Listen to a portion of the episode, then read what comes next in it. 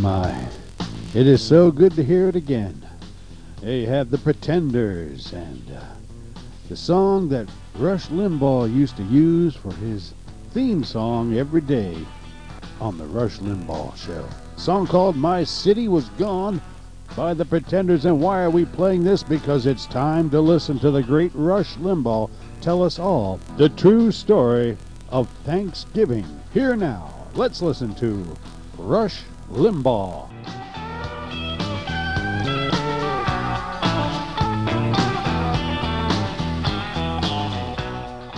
Rush Limbaugh program. So, my second book, See, I Told You So.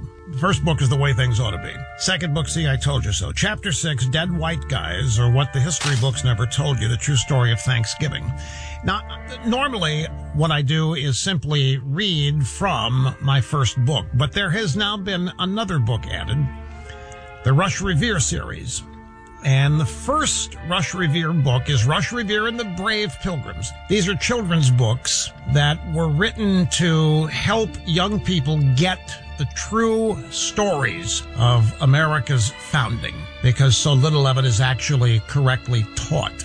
And in the children's book version, Rush Revere and the Brave Pilgrims went into a little bit more detail about the Indians, the Native Americans who helped the arriving pilgrims and what that story actually is and how the, the true story of Thanksgiving has been obscured by what is taught, what I was taught, you were probably taught. Here's the version you were probably taught.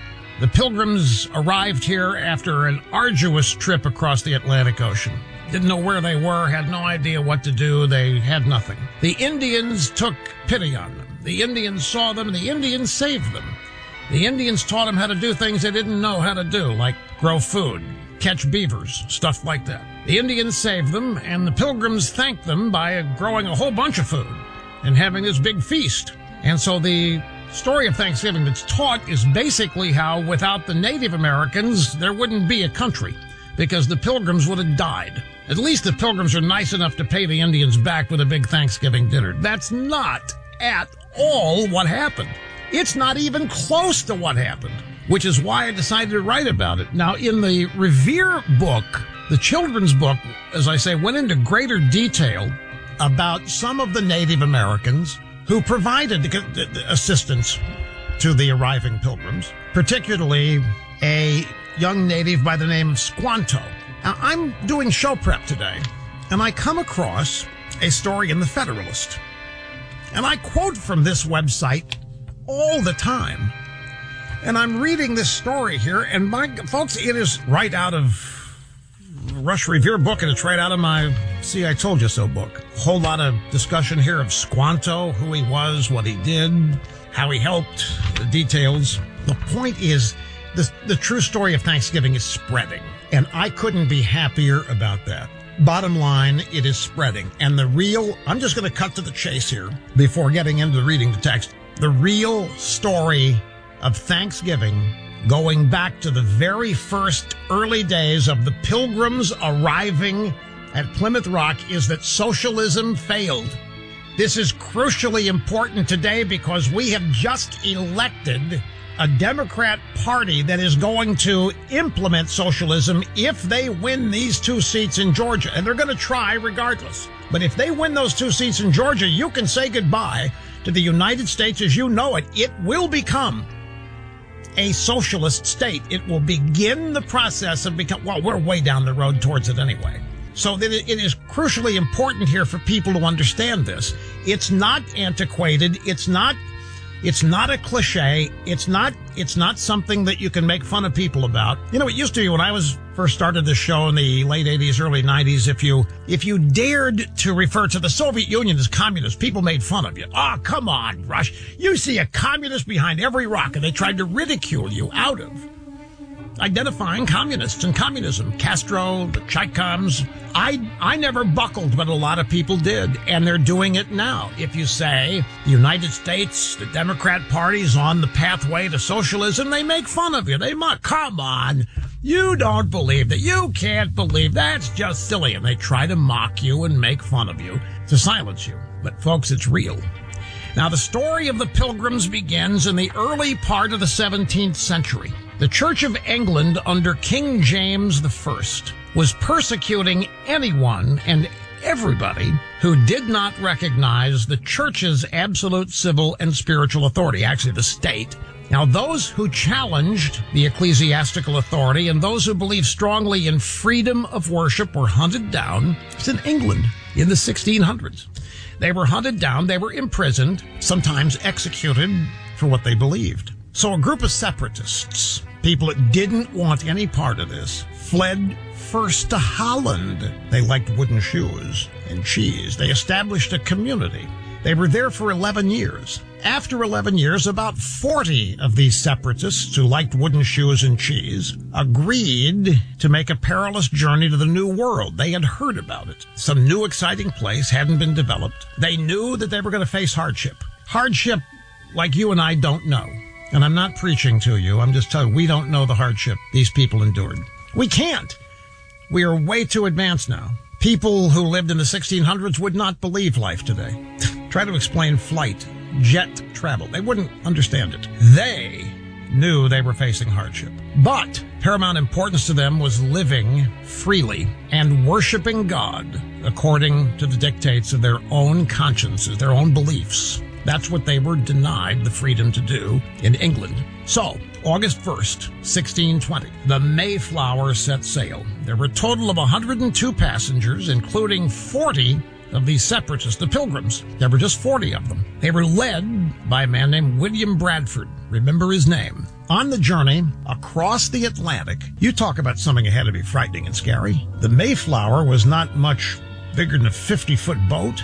102 people on it. On the journey, William Bradford set up an agreement, a contract, if you will, that established just and equal laws for all members, all 40 members of this pilgrim community. Didn't matter what their religious beliefs were. These were the laws they were all agreeing to live by. Now, where did these laws, these ideas come from? We're talking about the Mayflower Compact is what Bradford wrote. The Mayflower Compact derived from the Bible. The pilgrims were a people completely steeped in the Bible, Old and New Testaments. They were a devoutly religious people. No matter what else is said about them, and even that is denied, they were devoutly religious. They looked to the ancient Israelites for much of their example, and because of the biblical precedent set forth in Scripture, they never doubted, because of their faith in God, that their experiment would work. They never doubted they would get to the New World. They never doubted that once they got there, they would thrive.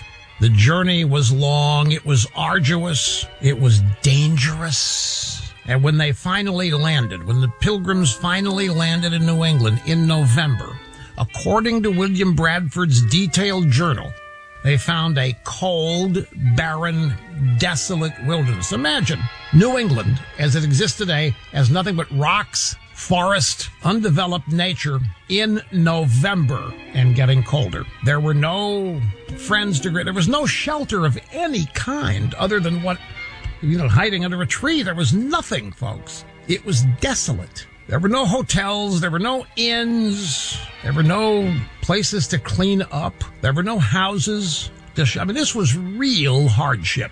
The sacrifice that they had made for the freedom to worship was just beginning. During that first winter, remember they arrive in November, during that first winter, half of them, including William Bradford's own wife, died of starvation, of sickness, exposure to the elements. Now we're getting close to what you were taught in Scruel. When spring finally came, and by the way, writing that doesn't do it justice. Spring didn't just finally came. It was a survival it was an act of survival that you and I cannot possibly relate to or understand. American Special Forces can. Military people who've been trained can understand what the pilgrims were you and I can't. We've never done anything like that first winter in the New World. They survived it. Spring finally came. They did meet the Indians, the native Americans who were there, who did help them in planting corn and fishing for cod. They showed them where the beavers were so the beavers could be skinned for coats, other things. You animal rights people are not going to like some of this story, but it, it happened. But even at this, even even with this degree of assistance from the Indians and Native Americans, there wasn't any prosperity yet. They had the Mayflower Compact. They had these laws they were living by, but there was no prosperity And I wonder why. Now, this is important to understand here, folks, because this is where modern American history lessons end with the Indians teaching the pilgrims how to eat, how to fish, how to skin beavers and all that. That's where it ends. And that's the feel good story, but that doesn't even get close to the true story. You know, Thanksgiving is actually explained in some textbooks as a holiday for which the pilgrims gave thanks to the Indians for saving their lives. It wasn't that. It, that happened, but Thanksgiving was a devout expression of gratitude, the pilgrims, to God for their survival and everything that was a part of it. Now, here's the part that has been omitted. The original contract the Pilgrims entered into in Holland, they had sponsors. They didn't have the money to do this trip on their own. They had sponsors. There were merchant sponsors in London and in Holland. And these merchant sponsors demanded that everything that the Pilgrims produced in the New World would go into a common store, a single bank, if you will and that each member of the pilgrim community was entitled to one share. So everybody had an equal share of whatever was in that bank. All of the land they cleared, all of the houses they built belonged to that bank, to the community as well. And they were going to distribute it equally because they were going to be fair. So all of the land that they cleared and all the houses they built belonged to everybody, belonged to the community, belonged to the bank, belonged to the common store. Nobody owned anything. They just had an equal share in it. It was a commune. The pilgrims established a commune, essentially. Forerunner of the communes we saw in the 60s and 70s out in California. They even had their own organic vegetables, by the way. Yep, the Pilgrims, forerunners in organic vegetables. Of course, what else could there be?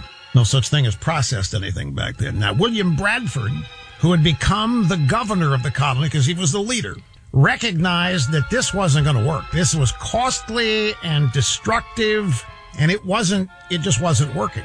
It was collectivism. It was socialism. It wasn't working.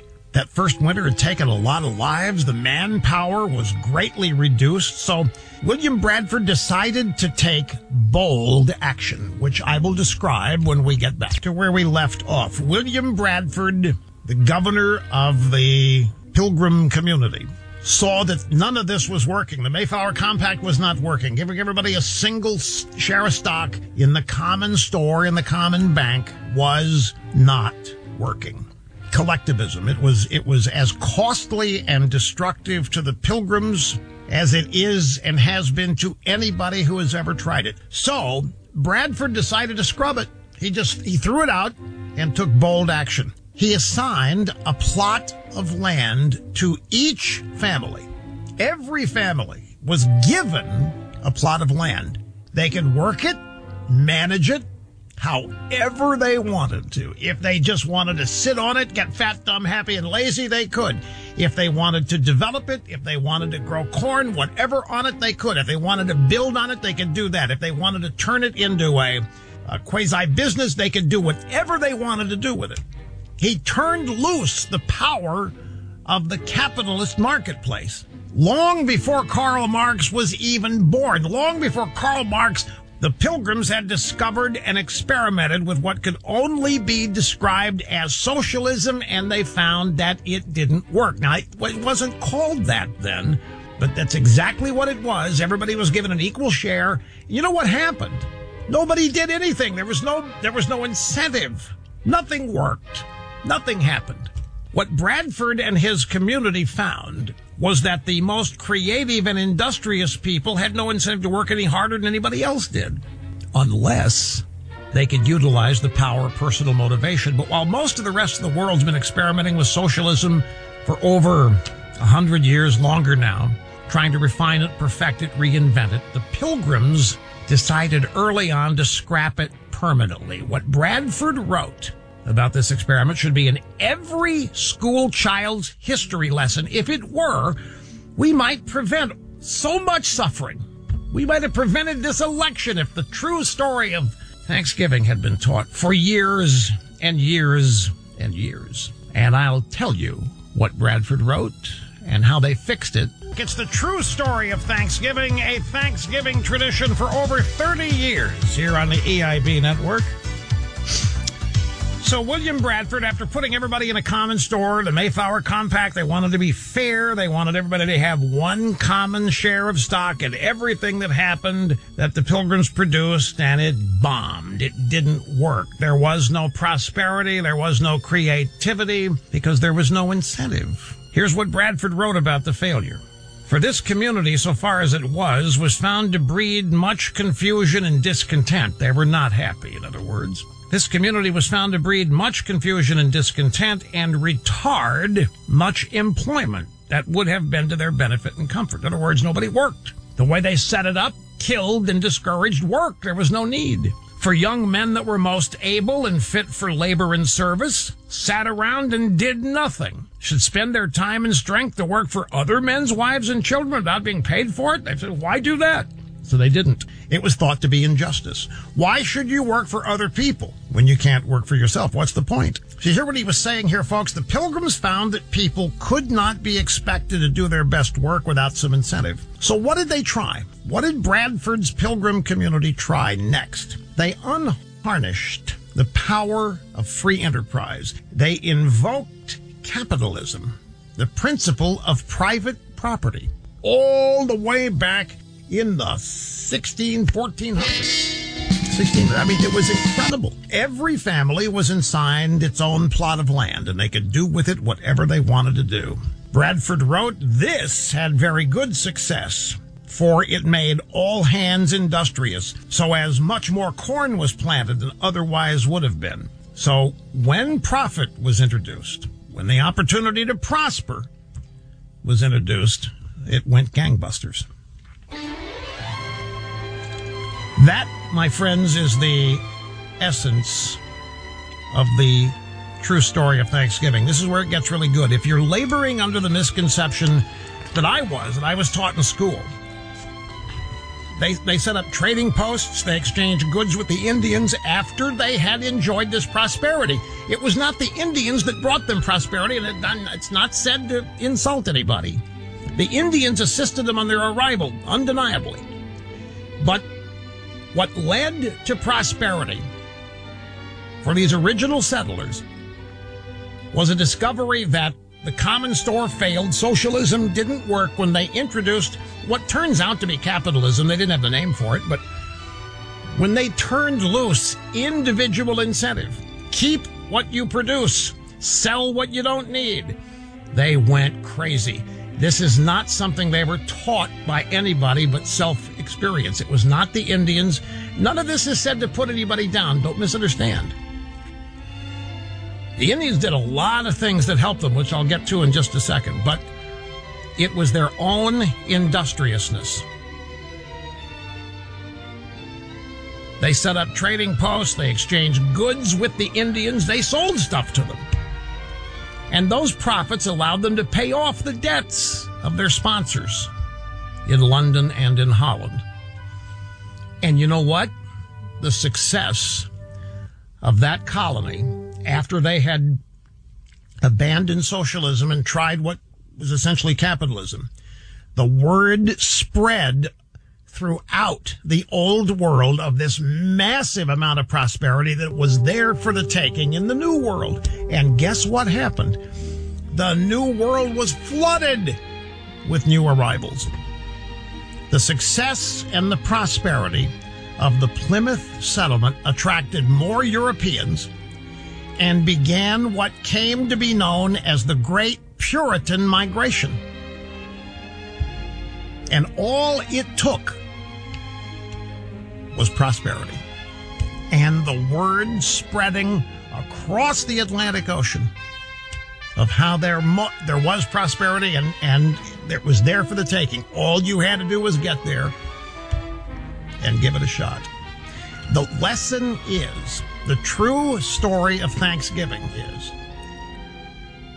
that William Bradford and his pilgrim community were thanking God for the blessings on their community after the first miserable winter of a documented failure brought on by their attempt at fairness and equality, which was socialism.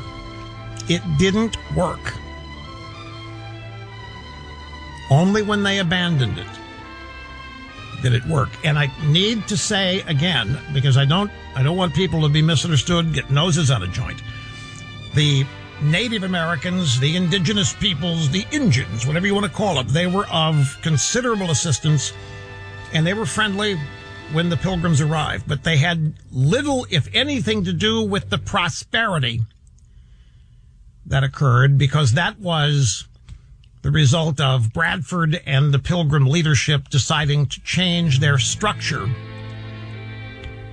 according to the Mayflower Compact. Now, the Indians assisted, naturally, can't deny it. I mean, they taught them how to fish and this kind of thing that they didn't know how to do, and that led them to be productive, undeniably so, but it was the pilgrim community itself which experienced this massive prosperity, the word of which spread all the way back to the old world Europe across the Atlantic Ocean.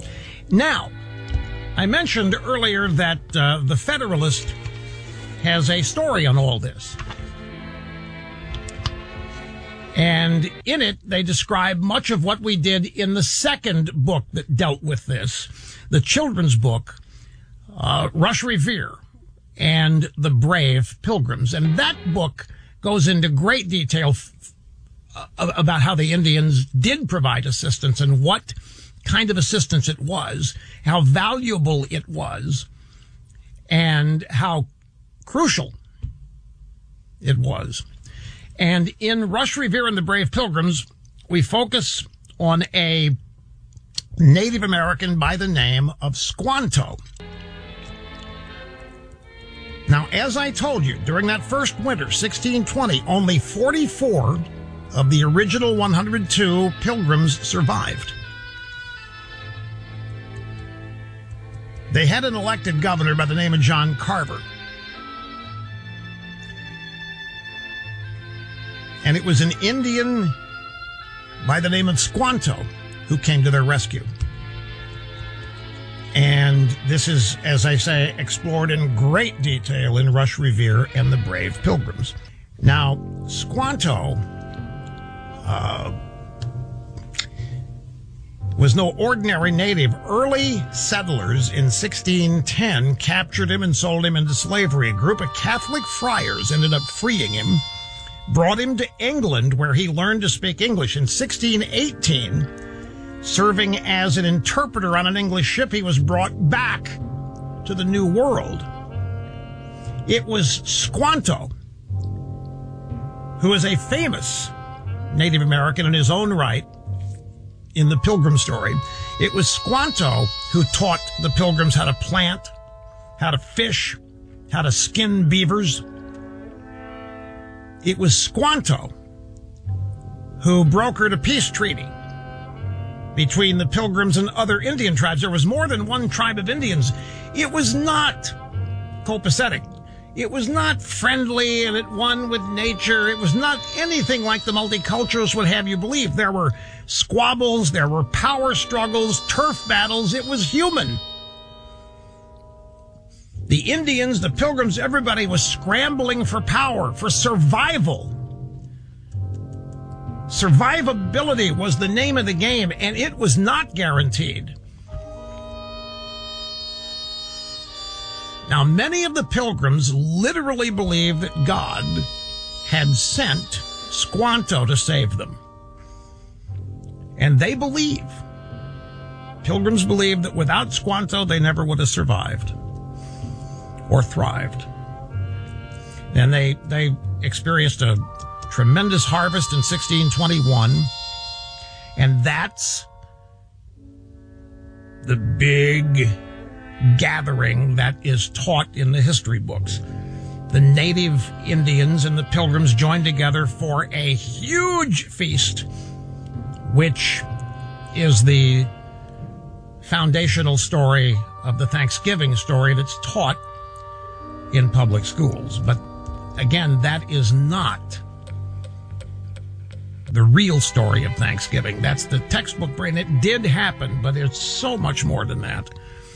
And I, I love taking the opportunity every year to explain the truth, especially now given how this election has apparently allegedly fallen out.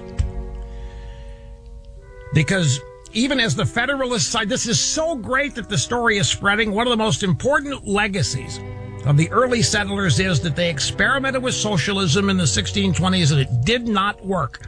Private property rights, personal responsibility saved the Plymouth colony from extinction and laid the economic foundation for the free and prosperous nation that we all enjoy today. And that is exactly right. And that is the true story of Thanksgiving, and that has been what we have shared with you every Thanksgiving for the past 31 years.